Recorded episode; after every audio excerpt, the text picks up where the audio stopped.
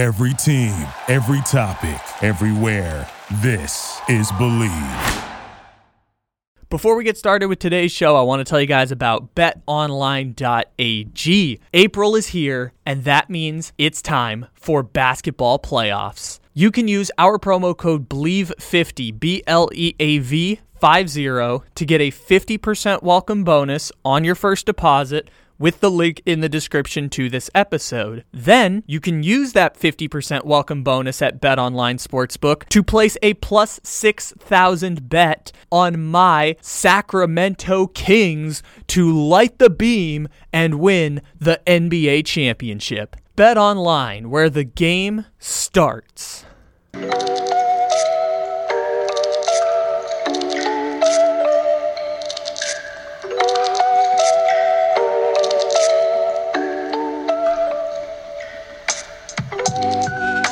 Good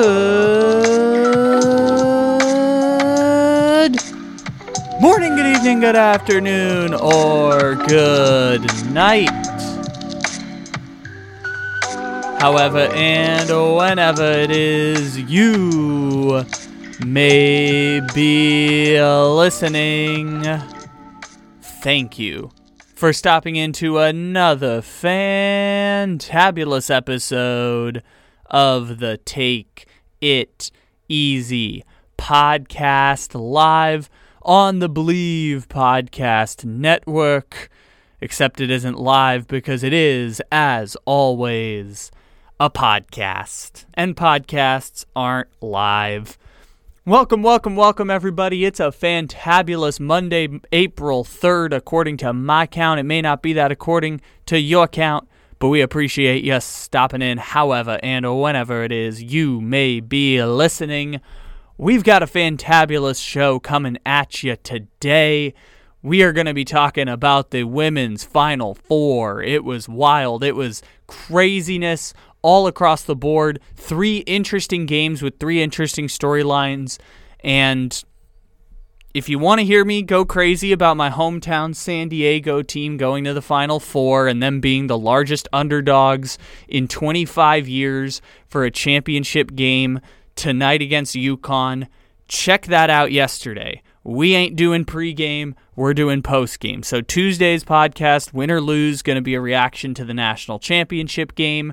That's why today is a reaction to the women's championship game between Iowa and LSU. And since this is an all encompassing podcast uh, since basically Friday, I mean, yesterday I hopped on the mic for 20 minutes to celebrate San Diego and my hometown making it to a championship game.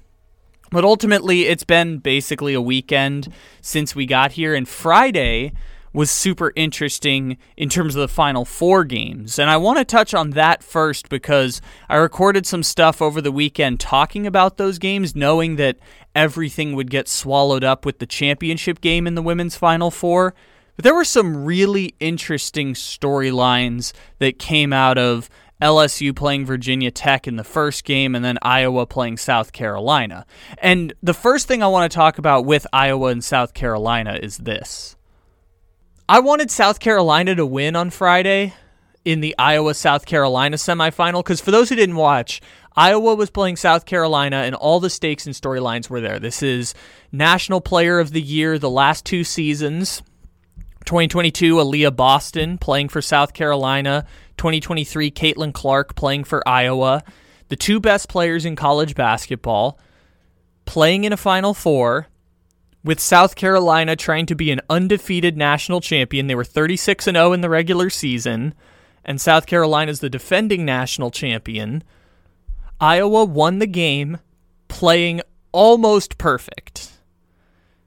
Iowa was, I believe, 16 of 16 from the free throw line. They shot over 30% from the three point line.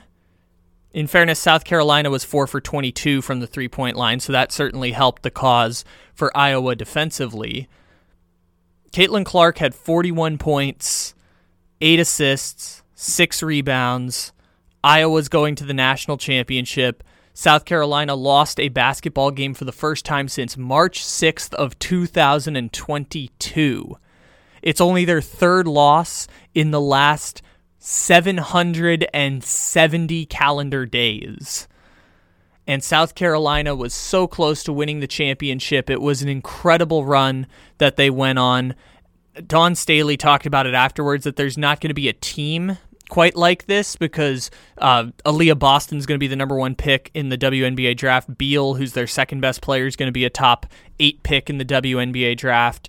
So you're talking about a team that she talked about there will never be one quite like it again, even though they didn't repeat, even though they didn't get the perfect season, even though they had the merits to pull off a perfect season.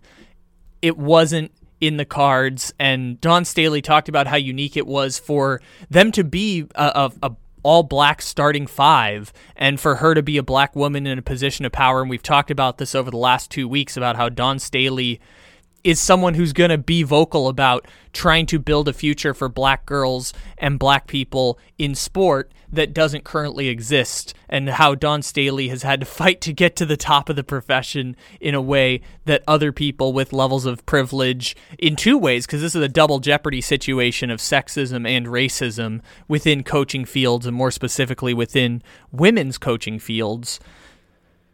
Dawn Staley wanted to be a person talking about this at the end and brought up like you know be she said basically at the end be careful how you talk about my players and my team in public.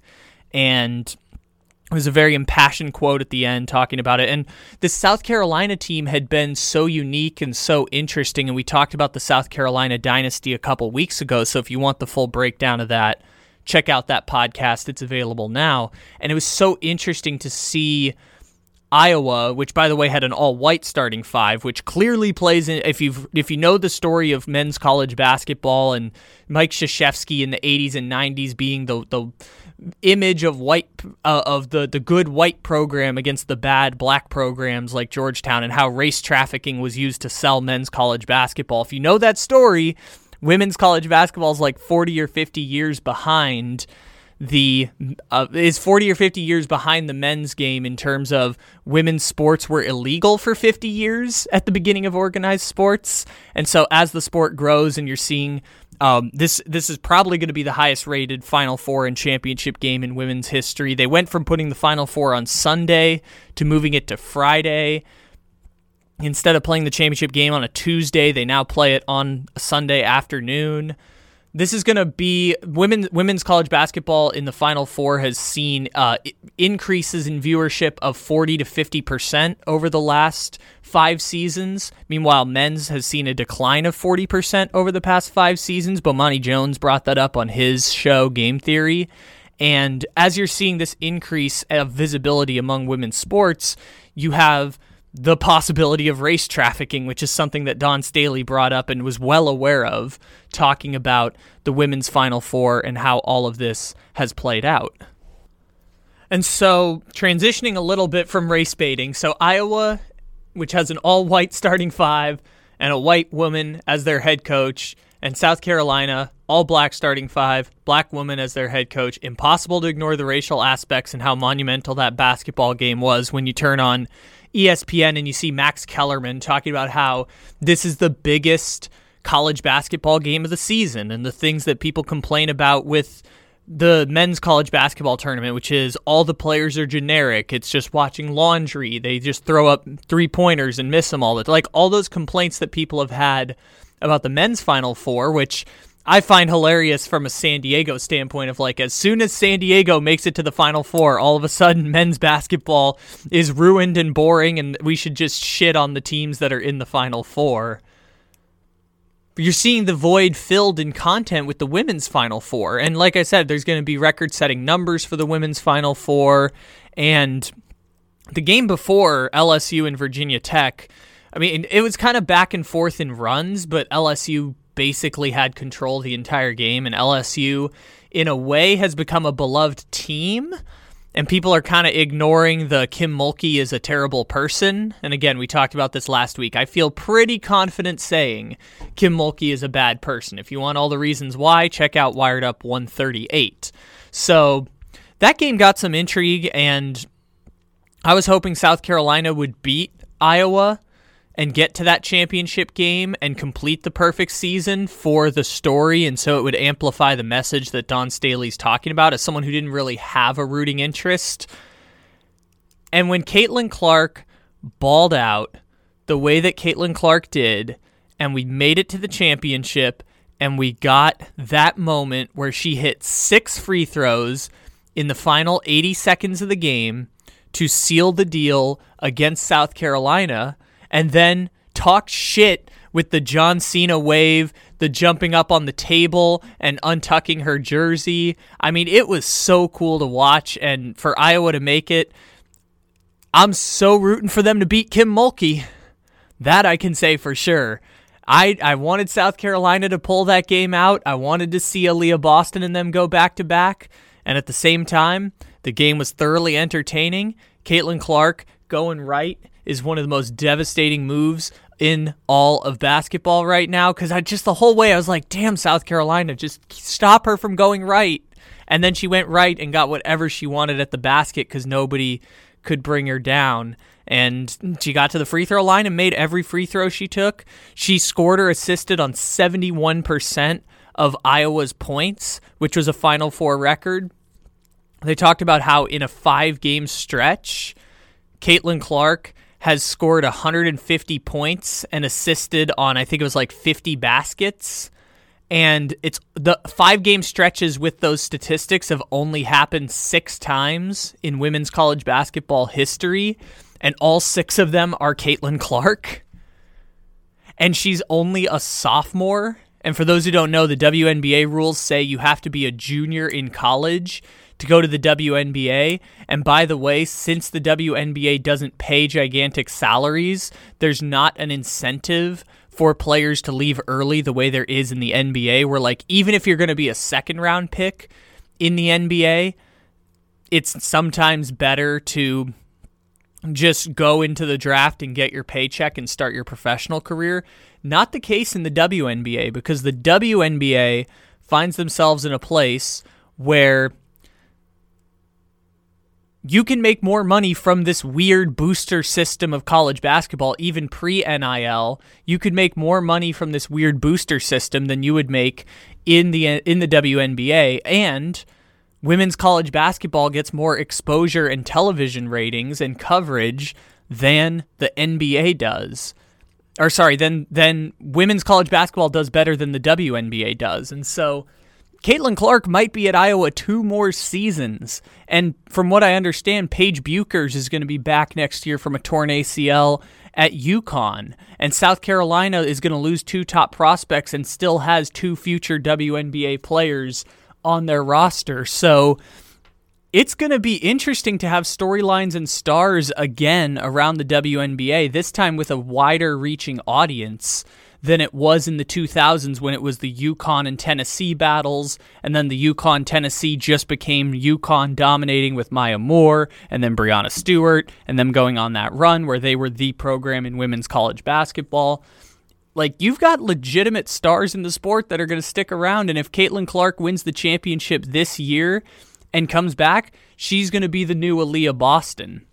And like Dawn Staley talked about, watching the discrepancies between how Caitlin Clark is going to be covered after being player of the year and winning a championship, and how Aliyah Boston was covered last year, and how the women's college basketball subtly feels like if we're having this national exposure, we have to quote unquote put our best foot forward. And by quote unquote putting our best foot forward, that means not giving South Carolina the platform that such success would deserve because South Carolina, I mean, again, I'm trying to avoid doing the race trafficking stuff, but South Carolina is a black starting five with a black woman as their head coach who's very vocal about being a black woman in a position of power and the double jeopardy that exists not just around women in sports, but more specifically, black women in sports.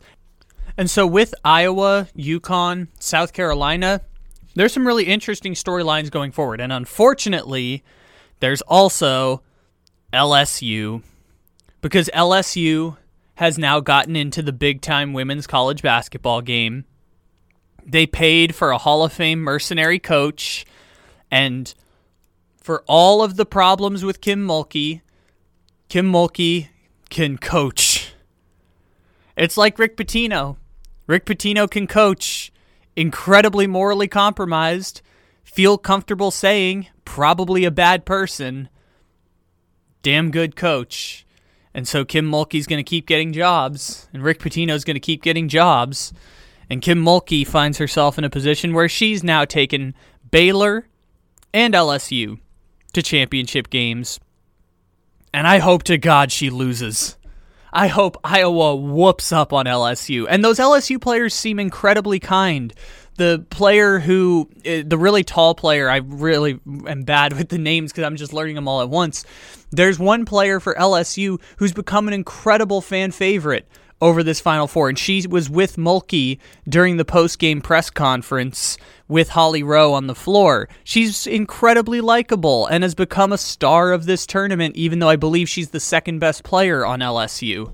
And just walking through that and seeing LSU play the way they have, it's been so interesting to watch. They're back in the championship. And if it weren't for godforsaken Kim Mulkey, and LSU just being an incredibly dirty program in general. And that's not, again, I feel very comfortable saying when you've been sued in the last four years for half a billion dollars for not handling sexual assault properly, and when Ed Orgeron goes from champion mercenary coach to being out of there for being an absolute oaf in about a year and a half feel pretty comfortable saying LSU is a dirty mercenary program. And if you're listening to this, Borgen from Australia, I've said it to your face and I will say it again.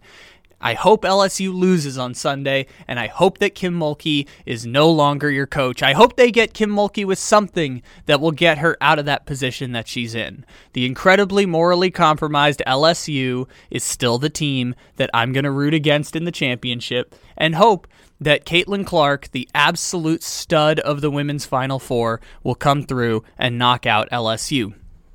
And to the point before that, when you have Paige Bueckers coming back at uh, at UConn, who has her own deal with Gatorade and Nike, I believe it's Nike.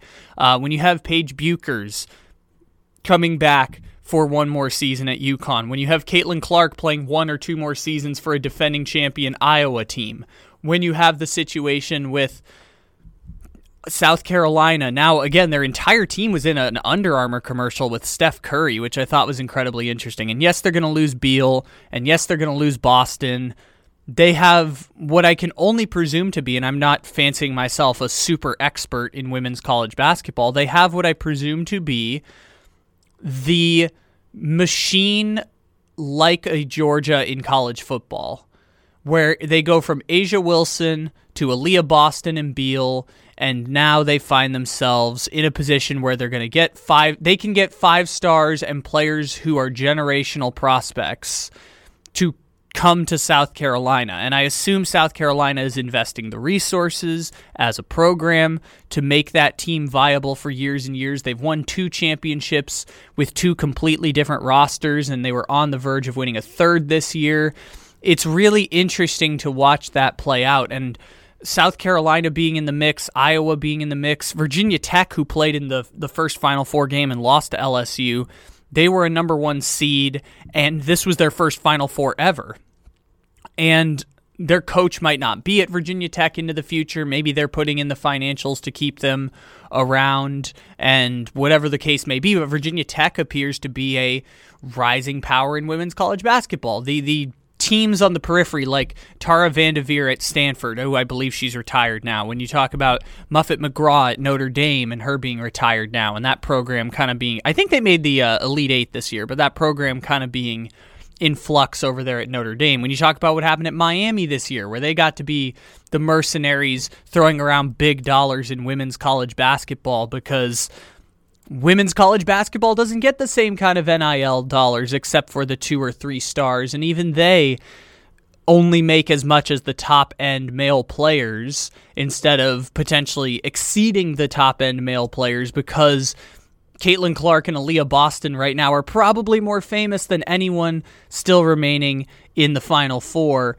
or other than Drew Timme, probably in all of college basketball this season. And so Caitlin Clark, Aliyah Boston, Paige Bueckers coming back for UConn and being a star before she tore her ACL. It's going to be really interesting to watch all of them come back and then have your Virginia Techs mixed in. Your godforsaken Kim Mulkey and the coaches who have personality because women's college basketball, the co- uh, in college sports period, the coaches have personality because the players rotate ever so often. And you've got morally compromised Kim Mulkey, and you've got Dawn Staley's South Carolina dynasty, and you potentially have a defending champion in Iowa with what I can only presume to be the greatest all around basketball player in 10 to 15 years in women's college basketball.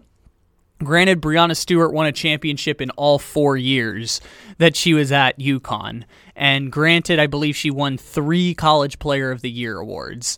I, I can only presume that Caitlin Clark is the next Sabrina Ionescu, the next Kelsey Plum, the next Breanna Stewart, and quite possibly the next Maya Moore. And when I say the next Maya Moore, let me just explain. Maya Moore is ridiculous. That the time Maya Moore played at UConn, going to the Minnesota Lynx and immediately turning them into a champion, like Maya Moore might be the greatest WNBA talent of all time and retired early out of work if there's a 30 for 30 that's been made about it she worked to overturn a wrongful conviction in Oklahoma for a man who they ended up getting engaged after he was released from prison because the wrongful conviction was eventually overturned after I believe 4 or 5 years of work. There's a great story that she's done interviews on this before and they've done a 30 for 30 it's a really interesting story because she is quite possibly the greatest women's college basketball player of all time. And so it's interesting to see Caitlin Clark stole the show against a dynastic South Carolina team. And usually those are the performances that make legends, particularly make white legends. And in this case, again, I was rooting for South Carolina.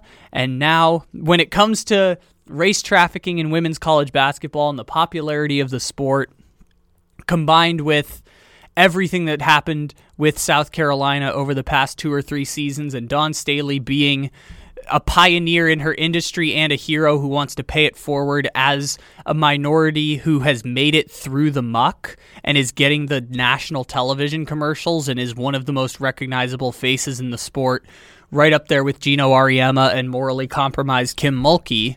Neither, I mean, Geno Auriemma has been good about the wanting to expand women's basketball, but for as a white man, there's only so much that Geno Auriemma can do in terms of being someone who has lived through a, white man living in Connecticut as well. Being a white man living in Connecticut, there's only so much Geno Auriemma has perspective on, and so for Dawn Staley to be that person who's bringing attention to these causes and having people like Geno Auriemma talk about black women being empowered within women's college basketball, having people in the majority talk about the minority viewpoints, Dawn Staley bringing light to that conversation is doing incredible work. And so Dawn Staley being one of the faces of the sport as a coach, morally compromised Kim Mulkey coming into the game, and Geno Auriemma, and everything that's about to pop off, I say in air quotes, everything that's about to pop off with women's college basketball over the next couple seasons. I mean, Caitlin Clark had a star making moment. And with that star making moment, I was hoping South Carolina would get to be the dynasty, get to be the dynasty in that sport that goes against the grain. And Iowa won, Caitlin Clark balled out, and now we need Caitlin Clark to beat up on morally compromised Kim Mulkey. That's the thing most important at the end of this whole thing now is that now we need morally compromised Kim Mulkey to not be the person ending up at the championship moment. And again, I've said it earlier, if you want to know what morally compromised Kim Mulkey means, check out Wired Up episode 138 that we are yeah, 138 that we did last week talking about the women's final four. So then we got to the championship game, and LSU won. Kim freaking Mulkey won a championship with a likable team. Angel Reese was awesome. Jasmine Carson was just hitting three pointer after three pointer. There was a great stat that they throwed up. Jasmine Carson had, I believe, 10 points in the last three rounds or made something, I, I think in the first five rounds of the tournament, made something like two three pointers. And she went five for five in the first half against Iowa from three point range. For those who don't know, Jasmine Carson is the person with the awesome uh, dyed hair that's uh, not, it's poofy. I don't know exactly what the hairstyle's called, but the poofy blonde hair that's d- clearly dyed a different color than the, the roots. Jasmine Carson was ballin' for LSU. They won the championship. They seemed really likable. They were talking shit all the way through and through. They had they had a, a, starting lineup that was all black, similar to South Carolina. I wanted to root for LSU in a way, but I just Kim Mulkey, man. I just hate that Kim Mulkey won a freaking championship. And for those who don't, uh, we've talked about it before last week, mentioned it earlier. If you want the full breakdown of it, check out Wired Up 138 that we did last week. Kim Mulkey, not a good person. Kim Mulkey berate like wanted to berate people who were bringing questions forward about the sexual assault scandal at Baylor University, COVID denying, homophobic Kim Mulkey, who then goes to the mercenary LSU program. Because that's the other thing. I hate that LSU is now the one who also gets to win the championship at the end of this. Like, that school that has a Title IX lawsuit and multiple lawsuits filed somewhere between 50 and 400 million dollars in compensation when that school has had those lawsuits filed against it, and the USA Today has done dozens of reports talking about the women whose lives have been affected by LSU at times ignoring sexual assault and potentially committing crimes that violate Title IX laws. That program winning a championship in anything sucks. Them winning at the end of this awesome women's college basketball season that is confirmed to go down as the highest rated women's college basketball Final Four of all time. ESPN reported that it broke records for any women's Final Four broadcast that they've had. They haven't released the championship game data. I assume ABC got six to seven million viewers, which is kind of equivalent of NBA Finals numbers in a post pandemic world, which is kind of crazy to say that in a post pandemic world, women's college basketball was putting up the same numbers as the NBA in the final rounds. I just hate that LSU had to win at the end of all of this. I hate that Kim Mul- that homophobic bad person Kim Mulkey turning a blind eye to sexual assault scandals at Baylor left and right and then taking the mercenary money to go to LSU. I just hate that Kim Mulkey's the one who has to hold up the trophy at the end, even though the team was just banging home three pointer after three pointer after three pointer. Like they were awesome against Iowa. I know everyone's kind of complained about the referees. You've heard me say it before. You'll never hear Kyle Ledbetter complaining about a referee. Not since the Rams Saints NFC Championship game have I ever complained about a referee. And I'm sure we can do data to point out the fact that a lot of people were tuning into women's college basketball for either the first, second, or third year. A lot of their rating increases, which, according to Bomani Jones, since five years ago, and remember there's a year that the tournament was canceled in 2020. So we could basically say since the year before the pandemic, women's college basketball has seen 50% increases in ratings. If you factor in this year's, that number's probably even higher.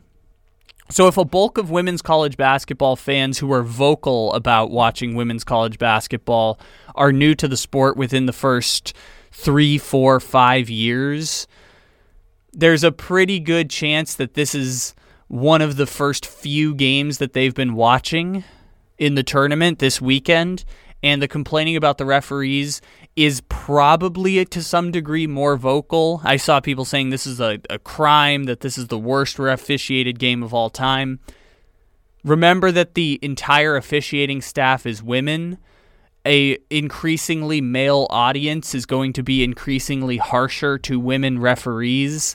This is going to play some sort of factor in the response. Not the, oh, they're only bad because they're women. It's the degrees to which the response comes in. If there's bad officiating in a men's semifinal game, people are going to complain about it the same way they've complained about NFL referees for every broadcast in the last 20 years, or every men's championship game has had refereeing problems, or whatever it is because this is the first time you're seeing women's Final Four and an all female officiating staff, there's going to be a more intense reaction to the officiating because to degrees misogyny is playing a factor in there. I presume that's the case. There's no data to point it out. I just know men can be terrible, and there's a lot of men coming to sports for the first time. I saw Dave Portnoy and Keith Olbermann were stepping in it because they were talking about the disrespect of I can't believe I'm going to say this of Angel Reese calling Caitlin Clark a hoe and then hitting the John Cena celebration that Caitlin Clark hits all the time. like Keith Olbermann and Dave Portnoy, people who I don't presume to be women's basketball fans until at least two years ago, if not, this is the first time they've watched a women's basketball game during the championship rounds. Dave Portnoy and Keith Olbermann talking about the disrespect of of Reese calling Caitlin Clark a hoe is awesome and hilarious. And yeah, call disrespect people more and more. If that's disrespect, I want more disrespect. Please be anarchists and please be fun because you have personalities that are willing to talk shit to each other on the court and Caitlin Clark's willing to be absolutely badass with playing off ball defense on South Carolina and untucking jerseys after beating South Carolina for their first loss in over a year and hitting the John Cena celebration when she pulls up from half court. Yeah, yeah, we need more disrespect in that sport. We need more disrespect in any sports. Please continue to be disrespectful people tuning in, men are awful. There are probably going to be some misogynistic tendencies that come out of this, not just from assholes like Dave Portnoy and Keith Olbermann, but also just in general the reaction. There's a lot of people I see the gut reaction to poor officiating is to degrees enhanced because of the misogyny around all of it. And here we are. That's the championship game. It was awesome. I mean, it was 100 points from LSU. As much as I was hating it when they hit, I just literally in the first half kept screaming, Are you kidding me? Like just every three pointer, one after the other after the other, just raining for South Carolina or for LSU. And like I said, the after hitting two three pointers in the entire first round, Jasmine Carson hit five in the first half of that game. LSU wins the championship playing only eight players the entire game. I was kind of surprised by that. Just I know that these rosters get smaller and none of these teams are really deep in in college basketball, or at least for men's college basketball is what I can speak to. So LSU winning at the end of all of that, going eight deep to win the championship. While Iowa got into foul trouble, Caitlin Clark only had 30 points. I know it's wild to say only 30 because there's no precedent for Caitlin Clark doing what she did. They showed during the broadcast she broke the record for most points in a tournament run, and she did it like in the second quarter of the championship game. She still scored like 18 more points after breaking Sheryl Swoopes' record for most points in a tournament run. We talked earlier about some of the unprecedented stats around Caitlin Clark. And Caitlin Clark's going to be back next year, might be back for a second year after that. It's going to be interesting to see whether she stays at Iowa, how Iowa comes back to this point, whether they're a number one seed next year. It'll be interesting to watch that all play out. And uh, that is how the women's Final Four ended up breaking down this year, with Kim fucking Mulkey holding up the championship, unfortunately. Ladies and gentlemen, thank you for stopping in here to the Take It Easy podcast. We got episodes every single day, Monday through Friday, as well as wired up on Sundays. You can enjoy me being a nervous wreck during the afternoon if you tune into Sactown Sports YouTube channel. I'm producing the afternoon show. You can see me and Joe Camo doing our uh, mock draft Monday tomorrow. You might get to see me celebrate San Diego State winning the championship or more likely you'll get to see no real reaction out of me because San Diego State's going to lose to a UConn team that everyone is saying is clearly better than them, and San Diego State has a chance of winning. I know I said earlier that San Diego State's the biggest underdog in 25 years. It's only 24 years. 1999 was the last time a team was more than an eight point dog going into the championship game. Fun fact that team that was an underdog was UConn, and UConn ended up winning the championship game, but UConn was the underdog. They were nine point dogs. San Diego State's going to be an eight point dog against UConn, and we like being underdogs. We like being doubted. This is the first time, well, really the second time since 1961 San Diego is going to have a championship clinching game. So we'll see what happens in that game, and uh, we'll react to it tomorrow. In the meantime, take it easy, everybody. Thank you for listening to Bleav. You can show support to your host by subscribing to the show and giving us a five star rating on your preferred platform. Check us out at Bleav.com and search for B L E A V on YouTube.